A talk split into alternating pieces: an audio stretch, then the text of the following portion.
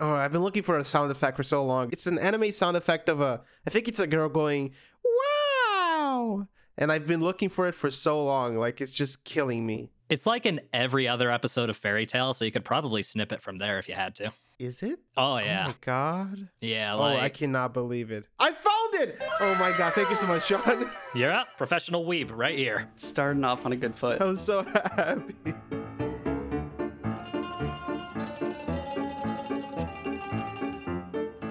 Carefully and cautiously, it's another episode of Full Metal Analysts. Welcome to our show where three writers analyze each and every episode of Full Metal Alchemist Brotherhood. I'm Michelle. I'm Arthur. And I'm Mike. Our guest today is a podcaster and one of the two hosts of the Anime Out of Context podcast. Please welcome to the show, Sean Rollins. Hey, thanks for having me, man. Yeah, yeah. Wow, I did that all in one go. Wow, I'm amazing. So almost, yeah, it was pretty good. And with the power of editing, nobody will know. except our Patreon listeners. So if you want to know what he's talking about, give us $2 on Patreon right now. I'd pay two dollars for that joke. So let's start off as we always do whenever we have a brand new guest, which is by asking them, how did you get started with Full Metal Alchemist? Where does anybody get started with Full Metal Alchemist? Staying up late, watching Adult Swim, seeing the O3 show for the first time, thinking, hey, wait a minute, this is edgier than Toonami. I better watch this because I'm a cool kid. And then you get enraptured. And then the moment Brotherhood came out, I watched it week to week to week. And every time there was a break in seasons and they started replaying old episodes, I would still go back and rewatch them because I was enamored with the world and the story and was honestly just hoping and praying that a new episode would come out, even if I knew it wasn't going to be for a while. Let's talk about the director and the writer of this week's episode, titled The Shape of This Country. This episode was directed by Takahiro Ikizoe. He directed Reunion and the pilot. We already talked about him. It was written by Seishi Minakami. They wrote Struggle of the Fool, Inside the Belly, and other episodes after this one. I'm pretty sure Takahiro Ikizoe only directs one more episode after this. It's funny that he has a flashback to the only other episode that he did. It feels like the show thinks we're only finding out about the shape of the country, the whole twist about the shape of the country in this episode, when they literally lay it on super thick in the pilot. Do you think that's why they changed it in the dub? Because an interesting thing we noticed in the dub is that good old Isaac, our friend, says, You don't know the shape this country is in, which I thought is like a fun, clever double entendre. But in the dub, he's like, You don't even know what you guys are getting into.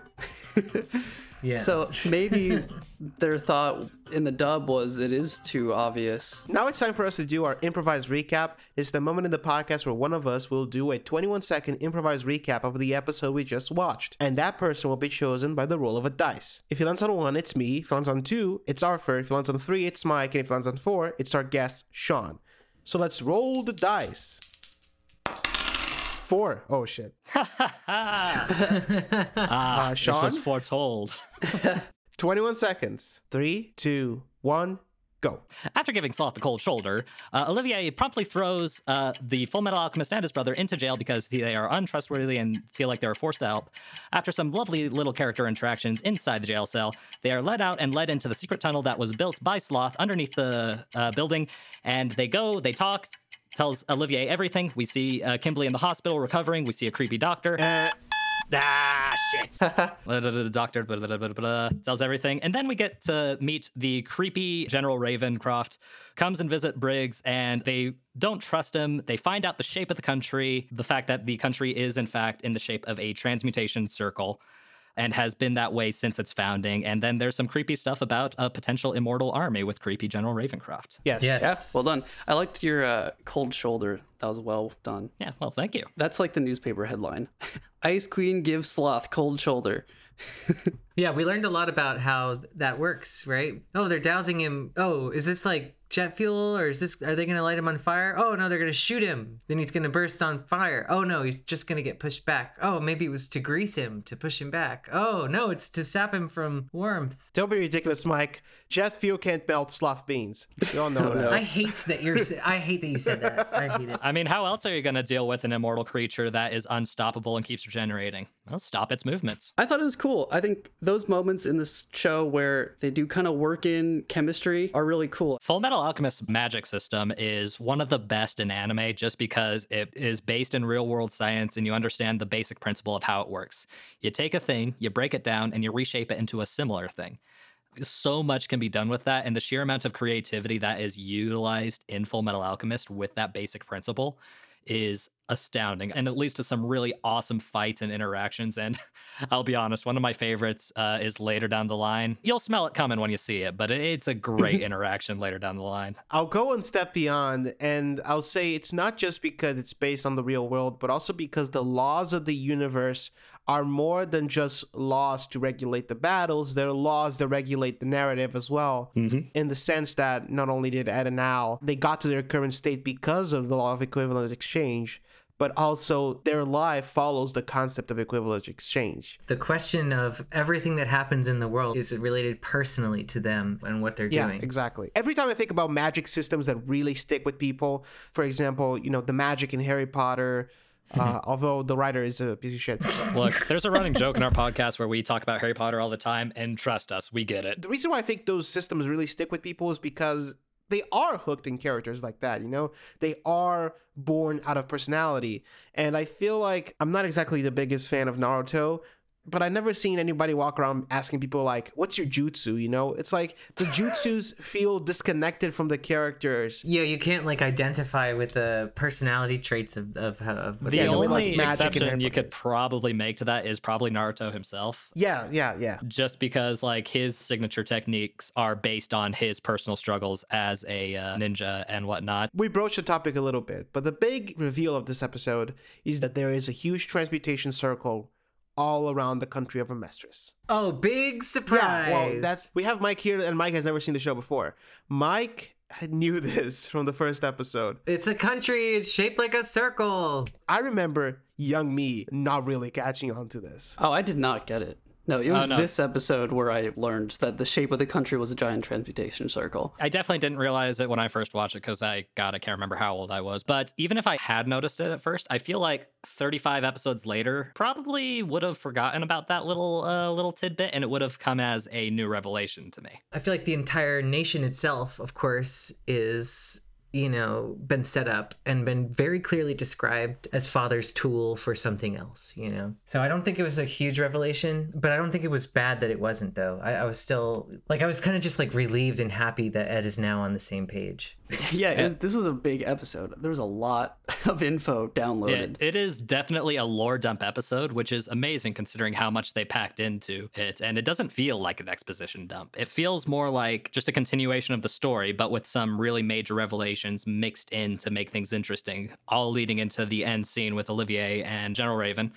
Which made me automatically excited for the next episode. Even if it wasn't a big revelation to the person watching the show initially. The fact that it's a revelation to these characters and seeing how they react, all of that makes it more interesting. Plus, we get to learn why uh, Hughes was killed, what he figured out. I, th- I think that was probably the biggest revelation to me is this is the conclusion of what Hughes discovered that got him killed, which is kind of what set a lot of events of the show in motion. Like, the series is halfway done at this point, and we're just now finding out why Hughes is killed, which is awesome in my opinion. So we learned that alchemy uses chi, which is like the energy in your own body, and that alchemy uses the Earth's crust energy to fuel their alchemy. Is the power that alchemists think they're using in Amestris what they think it is? Are they really using no the plate tectonics, or is it some father's creation thing? I think it's a lie that it's plate tectonics. Whatever they did in Xerxes is being replicated again here, and it failed in Xerxes, and now it's being tried here. Oh man, this is very interesting. Uh, listening to theory crafting uh, when you know what Right? happens already. It's like we're all giants and watching my a little Mike inside of a, a glass maze. Yeah. But for Mike, the, the the maze isn't glass. The ma- the maze is actual. The maze is uh, not glass for Mike. but we're just watching him go like, hey, where's the way out? Where's the way out? He'll get the cheese one day. I can't wait. Yeah. Whose pride? I came into this being like, oh, alchemy is caused by plate tectonics, but now I'm thinking, no, they just that's the lie that they've been told. This is the first time in I would say 35 episodes that Mei Chang has actually served a damn purpose. And the panda was so I cute. hate the Sean, we should bring you into this. hmm I am a hater of the panda. Why do you hate the panda? Is my question. It's probably a lot more to do with him than the panda. I just think it's a useless character, you know? The panda just doesn't do anything. And the panda and Mei Chang, up until this episode, every time they've been on a scene, they've just kind of completely turned into a joke. Like, they don't have serious moments, they just have jokey moments. So your issue is is the dwarfism infused panda doesn't have any serious character development. You know what? That's a fair point. I understand completely. It's like uh, he are was you like mocking me? asleep during the scene where the where the panda was like remember where the panda and May were carrying they were carrying hay together and the panda was rejected It's stupid. from its people because of its I- dwarfism. we talked about this in that episode. It's stupid. It feels stupid. It doesn't Guys, we feel can't for we cannot get into this again. Listen, you sound like everyone cooler than me ever talking about everything I've ever loved. No, Uh, it's not. All right, you want my hot take on the panda? You want my hot take on Zhao Mei? I believe that's its name, Zhao Mei. Zhao. Xiaomei. We can call it Javert. I don't care. And I'm call Javert. This, this anime would be a completely different anime if May's pet and companion was just Russell Crowe. I'm Chang. And I'm Javert. Somebody, please, for the love of God, edit that right now. I mean, what am I talking about? I'm gonna edit it. Yeah. yeah, no, that would be amazing. But I definitely think Zhao Mei is definitely uh, primarily used for comic relief and a plot device. But I think that's fine. It's a cute little panda, adds a little bit more to Zhao Mei. Rather than just being the random foreign girl, she's the random foreign girl with a magical power and a cute little animal companion. What's not to love about that? It's like a D&D character come to life. Nothing. I can understand your frustration with her, but I think she's fine. and the panda's cute, you know? The panda's pretty cool. Anyway, here's a segment that we have long left in the past, but I'm bringing it back, and it's called "Did Mike Catch It?" Oh, ah, right. You brought back just for me. Oh, that's so sweet. I'm so I'm so honored. Mike, in this episode, we see a doctor come in to take care of Kimberly. He's got a gold tooth and a creepy smile. When was the last time that we saw this gold tooth doctor? At the Hitler Hospital. He got it. Hold on a second. It was at the Hitler Hospital. What is the Hitler Hospital? it's the hospital for young Führers in training. Yeah, man. All right, cue confetti sound. And also the wow. Yeah, you're gonna make good use of that. I can tell. Yes, I'm so happy I found it. so we have the big scene where it's them piecing it together, but we also have the second big scene, which is when General Raven comes in. Raven's home. Well, what? Raven's home. That's so Raven. Raven's. There's a show called Raven's Home. There's a Raven. The, the spin-off of That's So Raven is called Raven's Home. Oh, that's oh. interesting. There's a interesting. spin-off of That's So Raven? Yeah, it's called Raven's Home, and she's a mom in a family with two moms. Why not? That's even more Raven. That's your issue? That's your issue? Oh my god, it had four seasons? What? Yeah. Followed by the the spin-off, uh, which Raven-Symoné did not appear in, called I Can't Believe It's Not Raven. I believe that was just Cory in the house, if I'm not mistaken. Uh, yeah, that's true.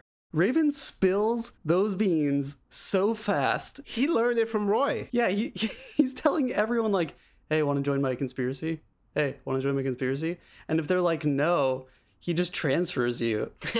In his defense, Olivier was really, really, really not subtle. So I don't know what the, his defense is. I mean, she was literally going like, She's like, oh, he would sure be oh, great if we could live forever. I would love it if I could live forever. I mean, that's so ridiculous. But like, what if I could live forever? Can you imagine that? I'm just a lady, and I all I want to do is live forever. Raven is literally standing on a street corner with like a little bell, being like, "Hey, want some immortal soldiers?" Ask me about my immortal soldiers. Yeah, I don't think that this plan has anything to do with immortal soldiers, by the way. really? it does seem a little ancillary. Because what does father want to do with immortal soldiers? I can understand how he could sell the idea to other people with like, yeah, you'll get a bunch of immortal soldiers out of it. It'll be great. But I don't think that he has any interest in a bunch of immortal soldiers. He has some kind of bigger godlike sort of I'm gonna reform reality kind of interest, I think. I don't really think he's down for like more conquering. I mean I feel like he could he's doing pretty good at that I already. mean, he's already know? got seven. He's got seven, but what do you need immortal soldiers for if you're already immortal? You know what I mean? Like you're trying to do something else. I'll be honest, man. I can't wait for you to finish this series and to go back and look at all your wild predictions and see how close you are. This is going to be very fascinating. This is a preview, but we have edited a little audio with Mike literally missing the point. like, like an audio of Mike literally going all the way up to the right answer, looking at it, going, "This is the right answer, right?" And then unprompted, out of nowhere, he just goes, "Nah, it can't be it." Aliens. That's the solution. That's tantalizing because I've done that to so many things. There's no way I could know. so yes, Olivier is going to be brought in to the conspiracy, or at least that is their objective, which is honestly a good plan. How are you feeling about Olivier now? I think Olivier is a little bit better now, you know. I do think it's interesting how little she reacted to the news that the country she's been serving all her life has existed solely for massacre. She gets over it pretty quick. Well, I wouldn't say that. I would say she is the epitome of the perfect soldier, like the hardened general leader who is loyal to the country to the utmost degree and to her men. But the fact that we can see some cracks in her icy demeanor when this happens, and the frustration we see in her wanting to deal with this in her own personal way, is a fascinating choice for. Because it's it's hard to have the cool, hardened, badass character and have them show any kind of emotion that is meaningful. But not only does she have these little moments of emotional resonance with the plight of her country, she still wants to save her country, so much so that she's willing to go against uh, her superiors and the system that she has been a part of for God knows how many years. And the fact that she's willing to do that to hopefully take it over and make the country a better place is a very awesome introspective of her character. I can see both sides of this because I can also see a world where she's like, she clearly didn't like Roy Mustang, but I thought it was like maybe because she has her own aspirations. Oh, yeah. You know, she doesn't like other ambitious people in the room. Yeah, she did straight up say that he was one of her rivals, so.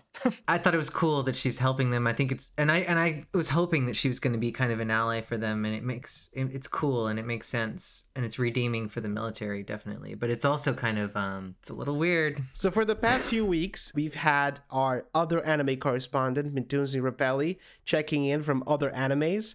And this week he sent us another message. So let's play it and find out which anime Mitunzi watched this week instead of watching Full Metal Alchemist. I don't know where he is right now, but I hope he's at least making his way towards Full Metal Alchemist at this point. Well, let's find out. Hey Michelle, long time, no time. I finally found my way to Japan or wherever this particular media property is set. Guess what? We're on Attack on Titan. Boy, howdy. I'm a season in, and there are spoilers out the wazoo. Lots of big, scary, scary, uncalivani boys eating up everybody damn body. Lots of twists, lots of turns. I am into it. I do want to leave because of the scary, scary monsters and their open mouths. All right, always good to chat, and I'll see you on the Dirty Dirty Flip.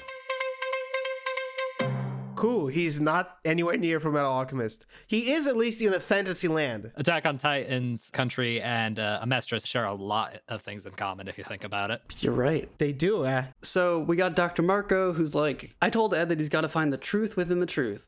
But really, what he meant was the truth within the truth within the truth. There's a lot of jumps that he was expecting Ed to make. Wondering actually why he didn't tell Ed any of this. To give them a chance to back out. They were so determined that he knew that they were going to try and do this research no matter what.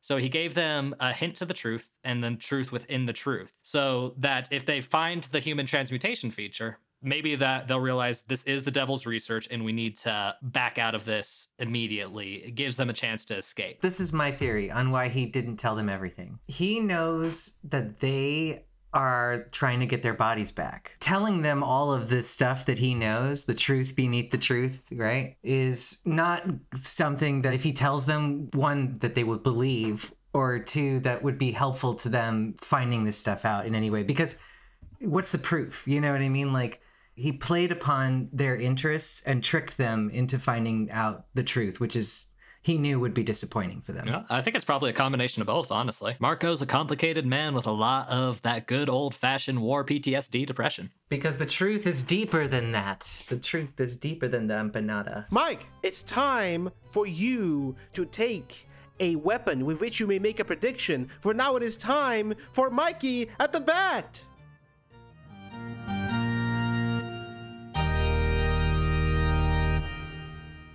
This is the moment of the podcast where Mike has to guess what happens in the next episode using only the title and the thumbnail of said next episode. Mike, can you describe the thumbnail for next week's episode titled Family Portrait? It's Kimberly tipping his hat. Perhaps he's tipping his hat as like a how do you do, or perhaps he's putting his hat back on. It's hard to say because it's still. He's going, Milady. Yeah, he's wearing a white suit with a white hat. You know what? Next, we're gonna reconnect with the homunculi and father, and we're gonna learn a little bit more about like how they relate as a family. So your prediction is it's going to be That's my best. It's the guess. Seinfeld episode of Full Metal Alchemist. Why is it called Philosopher's Stone if you can put anyone in it? Then it should be called Everyone's Stone, not philosophers, everyone. What's the deal with that? I didn't know that we, you got Jerry Seinfeld as a guest. That was wow. Family portrait. We're gonna learn like who Kimberly is. That's what it is. It's gonna be. We're gonna see something about Kimberly's past, and it's gonna be like a moment of like, oh, Kimberly's humanity, and he's gonna be like, good thing that's over. Now that Mike has given his prediction, it's time for us to grade the episode on a scale from 1 to 5 stars.